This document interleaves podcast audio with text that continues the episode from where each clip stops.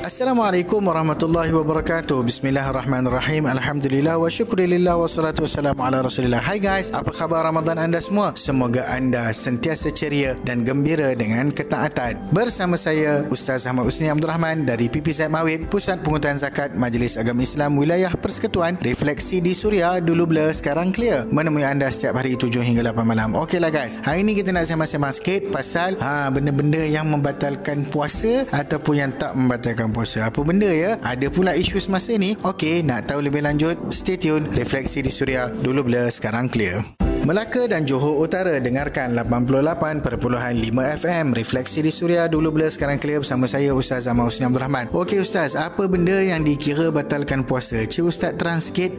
Ni memang soalan evergreen. Perkara yang membatalkan puasa tu ada 7 benda. Nombor 1, makan dan minum. Of course lah, membatalkan puasa sama ada sedikit ataupun banyak. Nombor 2, sampainya sesuatu benda yang boleh dilihat oleh mata kepada rongga tengah badan melalui laluan yang terbuka. Maksudnya kita masukkan sesuatu dalam rongga kita lah. Ruang tengah itu termasuklah bahagian otak, bahagian bawah halkum, perut dan terus ke kemaluan depan ataupun belakang. Laluan terbuka bererti lubang mulut, lubang hidung, kubul dan juga dubur. Yang ketiga, kalau sengaja muntah. Yang keempat, melakukan persubuhan pada siang hari Ramadan sekalipun tidak mengeluarkan air mani. Yang kelima, melakukan masturbasi, yakni mengeluarkan air mani dengan tangan ataupun alatan. Yang keenam, datang darah haid ataupun nifas. Dan yang ketujuh, gila dan murtad. Ini semua dianggap benda-benda yang membatalkan puasa. Semuanya dianggap membatalkan puasa apabila dilakukan dengan sengaja, kecuali gila lah. Mana ada orang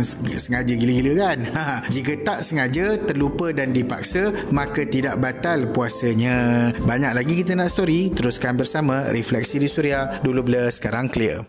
Anda boleh layan Suria di mana-mana sahaja. Muat turun aplikasi Suria menerusi Play Store atau App Store. Refleksi di Suria, dulu blur sekarang clear, bersama saya Ustaz Zamaus Abdul Rahman. Saya ni ada asma Ustaz. Semput lagi lah bulan puasa ni. Selalu kena pump, ambil inhaler semua tu. Macam mana tu? Batal ke puasa ke tak Ustaz? Okey lah. Actually guys, dalam bab ni ada 2 pandangan. Satu pandangan kata batal dan satu lagi kata tak batal. Tetapi menurut kenyataan daripada pihak Jabatan Mufti Wilayah Persekutuan, mereka memilih pandangan bahawasanya penggunaan inhaler pada siang hari di bulan Ramadan tidak membatalkan puasa. Legalah dengar. Agama Islam ni adalah agama yang meraihkan kemaslahatan dan keadaan penganutnya, khusus ketika melaksanakan ibadah. Ini membolehkan siapa-siapa sahaja, tidak terlepas daripada mendapatkan ganjaran beribadah, khasnya pada bulan Ramadan yang penuh kemuliaan. Pendapat ini amatlah sesuai dan ianya juga dianggap sebagai logik, iaitu analogi berkumur, istinsyak dan siwak adalah analogi ataupun kias yang betul dalam masalah ini. Ini juga selaras dengan pendapat tokoh-tokoh yang terkemuka pada masa kini dan juga keputusan dari badan-badan yang berautoriti dalam mengeluarkan hukum. So, don't worry guys, clear semua. Refleksi di Suria, dulu blur sekarang clear. Orang Johor Bahru dengar 101.4 FM Refleksi di Suria, dulu blur sekarang clear, bersama saya Ustaz Zamaus Abdul Rahman. Lagi satu ni Ustaz nak tanya, musim-musim Covid ni ada je orang kena buat ujian test lah, swab test untuk penentuan Covid tu semua. Tengok gaya lidi yang masuk tu memang panjang lah Ustaz kan, confirm sampai tengah hidung tu. Macam mana pula? Batal tak puasa tu Ustaz? Okey lah, ujian saringan Covid yang menggunakan putik kapas tu telah diputuskan tidak membatalkan puasa yang dikeluarkan oleh Majlis Fatwa Kebangsaan. Kaedah yang dilakukan didapati tidak mempunyai maksud makan, minum ataupun mengenyangkan, meskipun alatan tersebut dimasukkan pada kadar kedalaman yang tertentu menerusi hidung ataupun anak tekak. Dalam hal ni, agama memberikan kelonggaran, apatah lagi perkara yang berkaitan dengan kesihatan dan ancaman wabak penyakit yang melanda kita sekarang. Belum habis lagi tahun ni guys. Semoga Allah Subhanahu Wa Taala selamatkan kita semua daripada wabak yang berbahaya. Kejap. Ada pula yang tanya juga ni pasal zakat ni. Berapa ya kadar zakat yang diwajibkan kepada kita? Nak tahu? Tunggu dulu. Refleksi di Suria, dulu blur sekarang clear.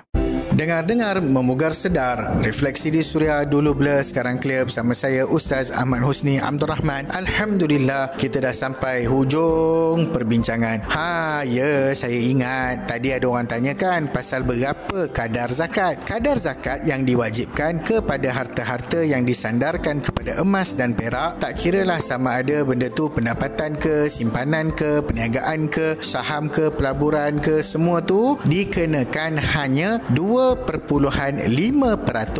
dari jumlah keseluruhan harta. Maksudnya 2.5% sahaja ataupun 1/40 dari harta kita semua. Okey guys, jika anda terlepas siaran pada kali ini, anda masih boleh layan Suria menerusi podcast. Mudah sahaja muat turun aplikasi Suria FM. Kalau ada yang nak bayar zakat, boleh buat secara online. Layari www.zakat.com.my. Zakat fitrah pun boleh bayar online. Kalau ada sebarang persoalan ataupun ada apa-apa pertanyaan ataupun cadangan, boleh WhatsApp Suria di 012-555-1053 atau DM Instagram saya @ustazhusni #DBSC. Temui anda setiap hari 7 hingga 8 malam. Puasa dijaga, amalan mulia, tingkatkan ilmu, penuh di dada. Assalamualaikum warahmatullahi wabarakatuh.